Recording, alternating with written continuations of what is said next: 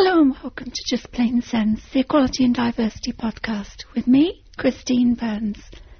Well, this episode is a bit of an oddity, as it emerged from dealing with a crisis. Now, if, like me, you organise conferences, then one of the occupational hazards is always the possibility that one or more of your speakers are going to be prevented from turning up. The setting in this case was the Gender Equality and Health conferences that we featured in the previous three episodes and the missing presenter was a policy officer from the Department of Health who'd witnessed a very serious crime a few hours before she was due to join us in Preston. Fortunately, the Department of Health's approach to the gender equality duty is something that's already very familiar to me, as I sit on a stakeholder group that deals with this very topic. I also have the presentation slides. The only thing missing was time for rehearsal. So, you're invited to judge now how I rose to the challenge. Right, well, good morning. Um, I think this is going to be a voyage of discovery for me because, as uh, Shanaz explained, uh, the uh, Shola who was going to present this um, was unable to come today. Um, I don't work for the Equality, uh, Equality, and Human Rights Group in the Department of Health, so I'm going to be winging this slightly. But if I, if I introduce myself properly, uh, some of you will know I, I chair uh, the Northwest Equality and Diversity Group. Uh, the Equality and Diversity Group was set up uh, in order to facilitate the production of this region's uh, original equality and diversity strategy that work on that began in 2004 and 2005, and the strategy was launched, uh, the public event, in January 2006.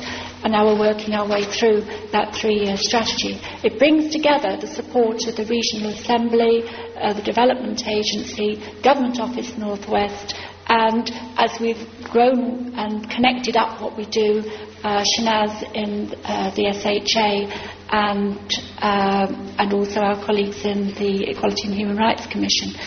Um, so that provides, uh, and the reason for sort of going into the explanation on that is that it actually provides one conduit for, for consulting uh, with, with, with communities. And it, it, gives me a little bit of background in terms of a wide range of, uh, of, of diversities. Um, I also run my own consultancy company, Plain Sense, which is organising this today and uh, does uh, equality and diversity consultancy. But the main reason I'm able to talk on this topic is because I'm also a part of two of the stakeholder engagement groups which the Department of Health has set up as part of its work.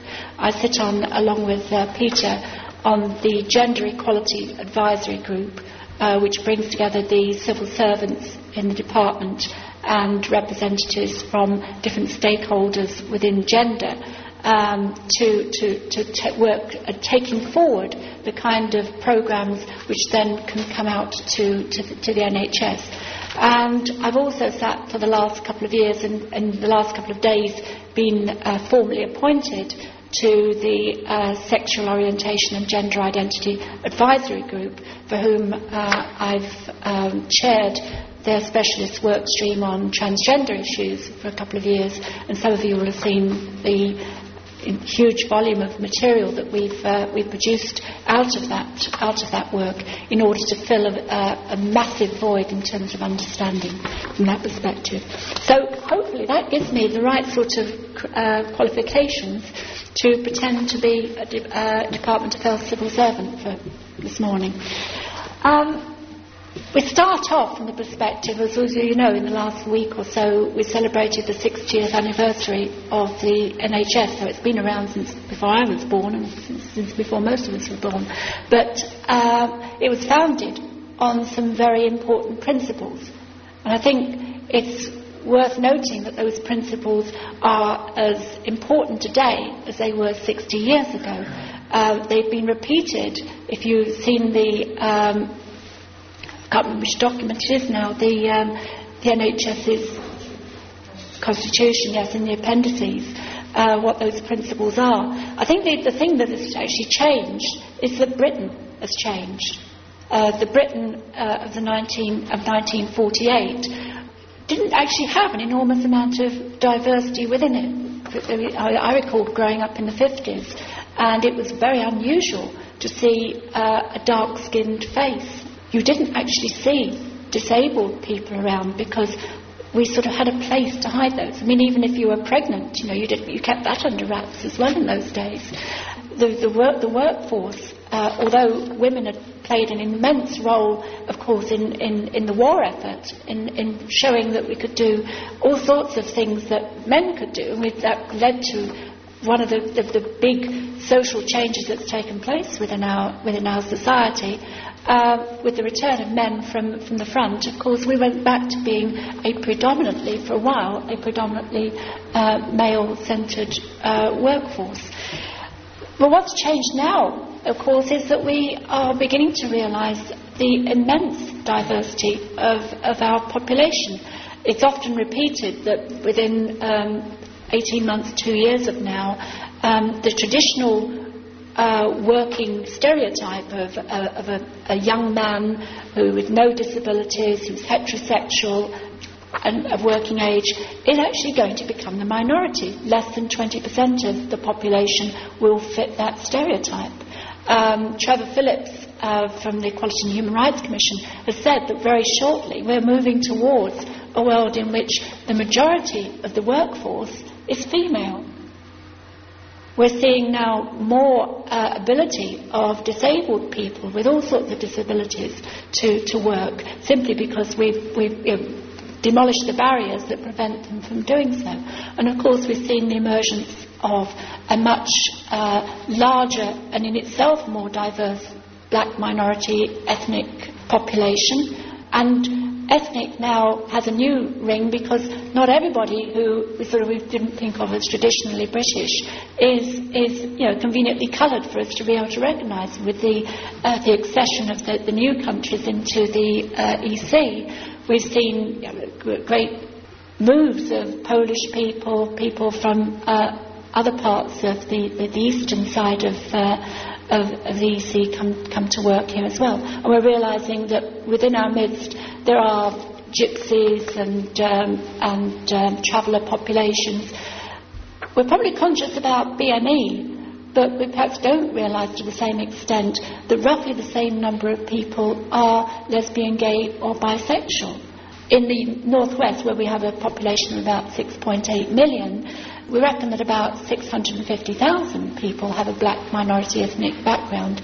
But around that, that same number, getting on for 9 to 10% of the population are lesbian, gay, bisexual, or trans. So we've got to start to understand that our population has changed, but the ethics of, of, the, of the health service remain the same. And if we're going to be true to those ethics, then we have to ensure that we actually adjust how we run our services in order to, to accommodate that. So, what are the Department of Health saying that they're, they're actually trying to achieve? the principal goal, in line with government policy, is to ensure that everyone, no matter what their background, can access the health service. Because we all pay for it, we all pay the same amount for it, and we're all equally entitled to, to have the use of it. But it's not just for that reason either, because uh, there's an important connection between having a healthy um, community and also achieving our broader goals of social cohesion and a, a nation that is at, at peace with itself, comfortable with its own diversity. If people uh, don't have the same health prospects, then the chances are they won't have the same economic prospects. They won't be able to work to the same degree. Instead of them working and paying taxes and contributing to the economy by buying things, we have the reverse that people are on, on benefits and consuming instead.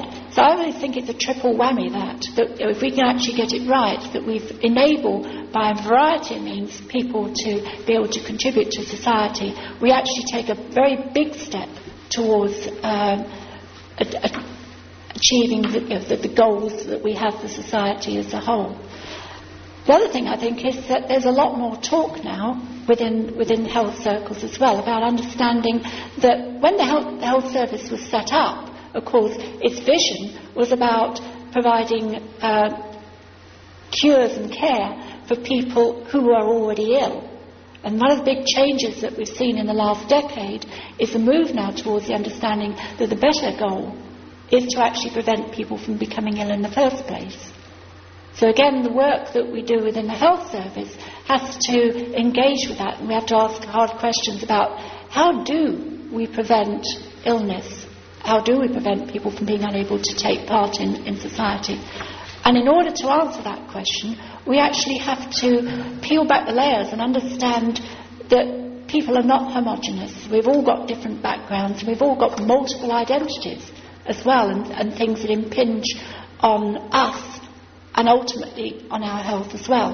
And we can only address those, we can only put in place the right sort of strategic policies to prevent uh, illness and promote well-being if we understand the needs of everybody in our population as individuals and as, as, as, as groups. So this isn't you know, airy-fairy stuff, it's not loony-lefty stuff, it's not political correctness or anything else that people choose to label it.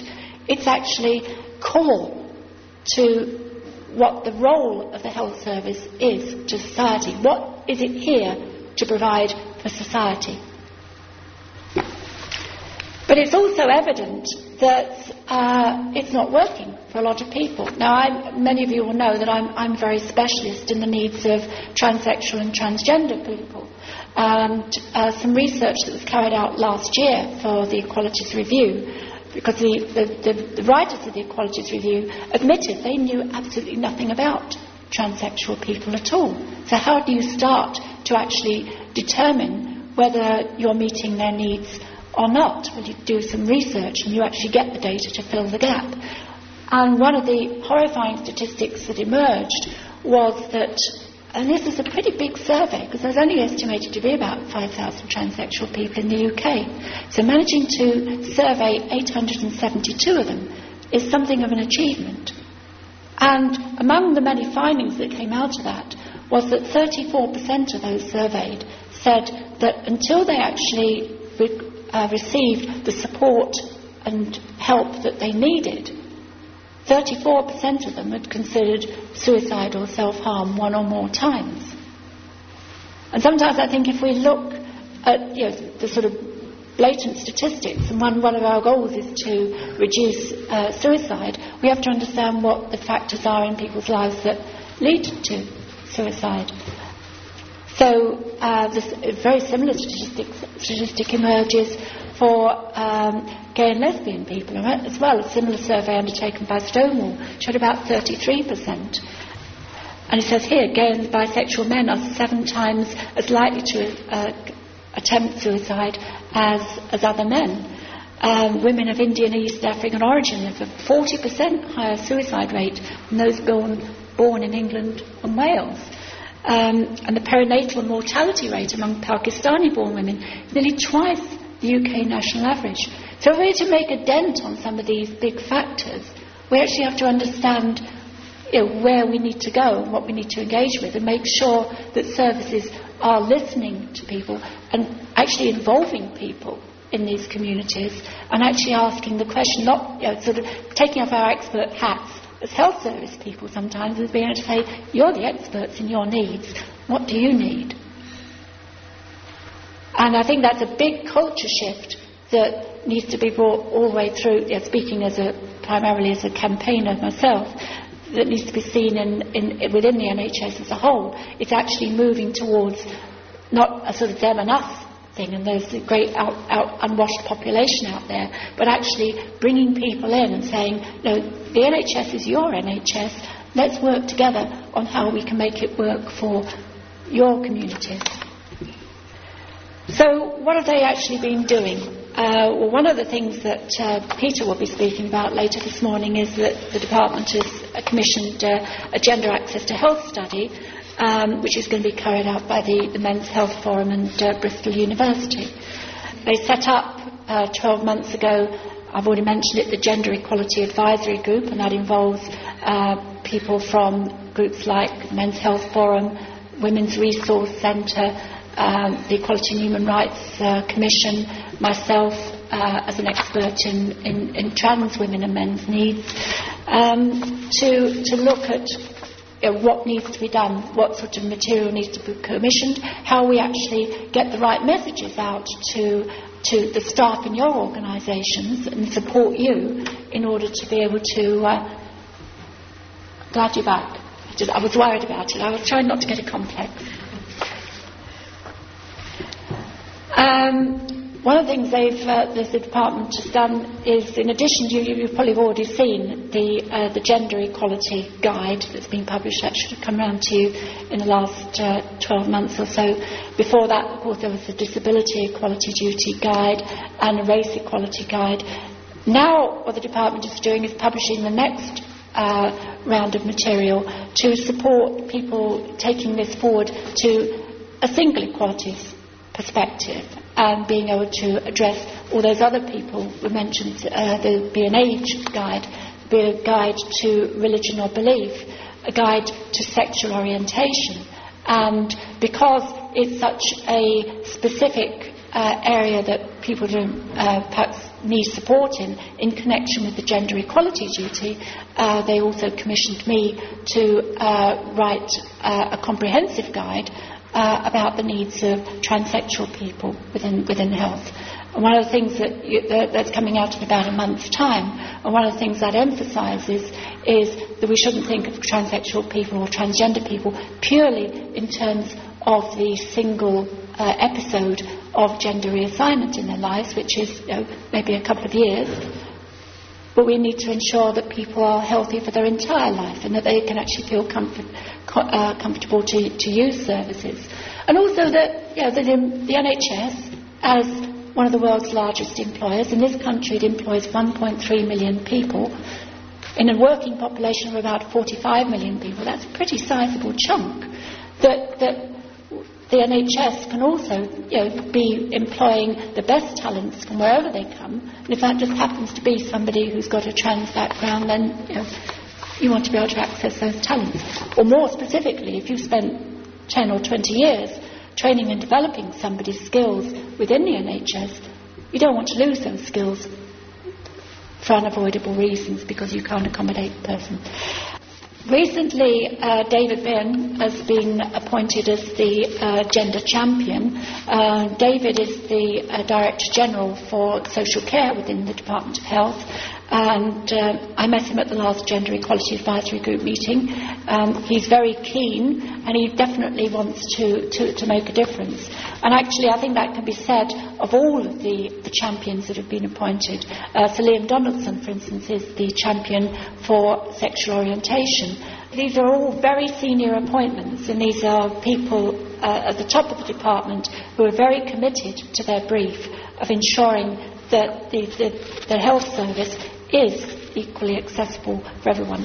And when we talk about equal accessibility, we don't mean uh, providing exactly the same service for everyone, because that actually isn't the means by which you achieve equality. It's equality of outcome that is sought, and that may mean that you do things differently for different groups in order to achieve that goal of equality. There's a lot of misunderstanding about the, the meaning of the law in that respect. The law does not pro- prohibit you from uh, taking specific steps for a particular group in society in or- if, if it's in order to equalise their, their access to and their enjoyment of services. So, again, that's a, another pointer to working with groups and saying, no, in order that you can feel that, for instance, as a disabled person, that you're, you're equally able to access and benefit from uh, the health service as a service user, and you're able to look upon it as equally uh, in terms of being able to work within the health service. What do we need to do in order to do that? And as Shanaz mentioned earlier, one of the key things in order to achieve that is encouraging that we disaggregate data, you know, that we actually collect data in the first place. Because without data, how do you make decisions? How do you decide where to, where to put priorities?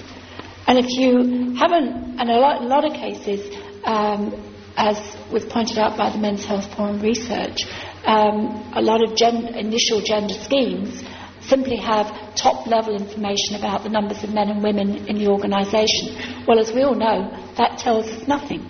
because we know that the women are all there and the men are all up there. And that's not equality.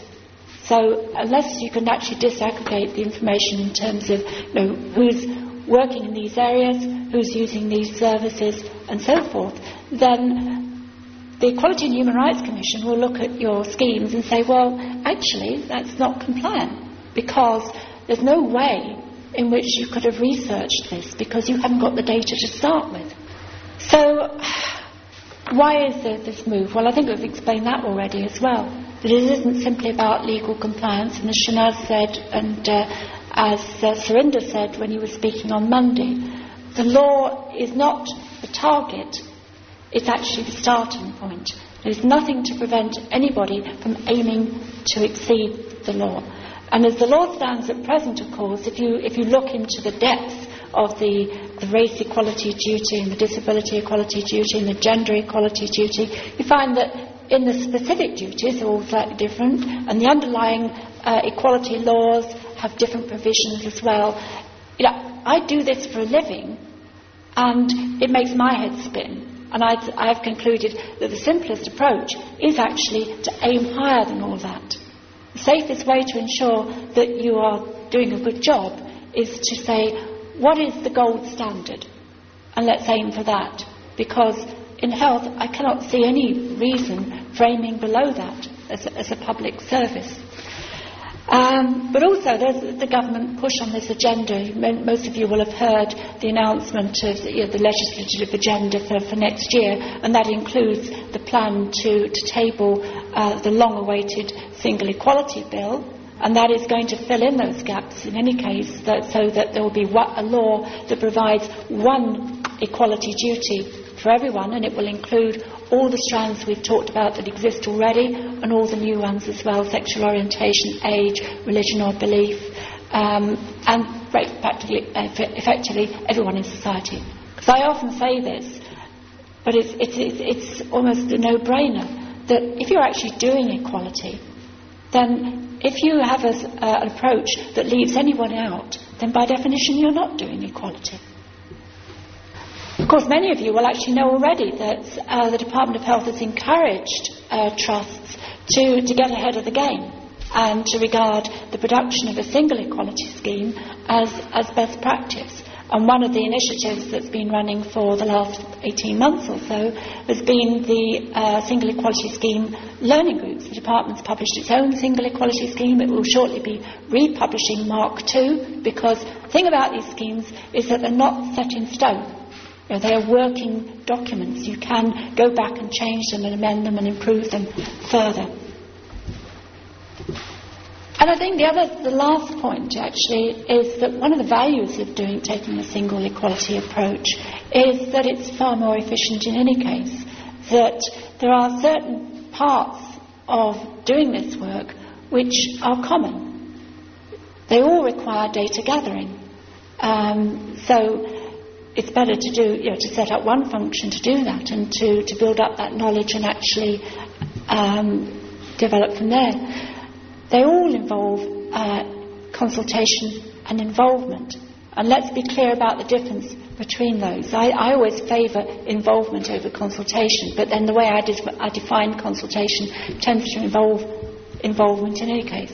A good consultation, speaking as a stakeholder, um, is where you really feel that you have the opportunity to have influence on the outcome. And where do you act- when do you actually have that opportunity? It's actually if there's a blank piece of paper on the table and you can talk about the overall structure. If somebody merely ca- calls you in to present a policy or a program that they've already developed and said, Here, would you like to have a look at that? Tell us what you think. Then we all know that the scope for um, real consulta- consultative effect is very small. Because if you do start to say, well, actually, no, that doesn't work for us. You know what actually happens is people say, oh, God, you know, we're going to have to unpick all this and start again. There's resistance. And you know it's not going to happen. So the consultations that actually take place at the end of the design exercise tend to be far less successful than those that actually involve people in the front. And what have we, what have we got to fear in involvement? It's actually, maybe it's a bit unfamiliar at first, particularly if you're dealing with groups of people who you feel un- you know, uncomfortable around. But that soon breaks down. That's a question of familiarity. And uh, in all the places I've worked in this type of functionality, and particularly where I've, I've worked on, on the involvement of, of transsexual people, which people almost inevitably start out with a lot of reserve about, and then find, hey, these are people just like you and me. And an awful lot then comes out of it as well. So, and as we do all this, the other magical thing, because I think when you start doing equality impact assessments, is that they seem like an, an enormous annoyance. There's something people think of doing at the end of a process. Well, actually, what we've got to learn to do is to see them as being something that you do so intuitively that they actually form part of the process of design. Because if you've taken on board through consultation and involvement the ideas of, you know, of beginning to learn what the needs of other communities are, then as you design a policy, as you design a service, that's in the back of your head already. It's, that's what true embedding means then. It's when we actually start building things with everybody in mind, rather than building with ourselves in mind and then finding out at the end that it doesn't fit half the rest of the population. That's when we get problems. So um, I probably sort of winged it a little bit more than the Department of Health would have done, but uh, hopefully I've covered their ground um, and we're more or less on time for tea. Thank you very much. That was me, a week or so ago, trying my best to do a passable impression of a Department of Health policy official with, I must say, a very patient audience. In the next episode, things are back under control as I head off to Westminster to interview a very independent-minded Labour backbencher, Lynn Jones MP. Till then, from me, Christine Burns, it's goodbye and thank you for listening. Just Plain Sense is a Plain Sense Limited production.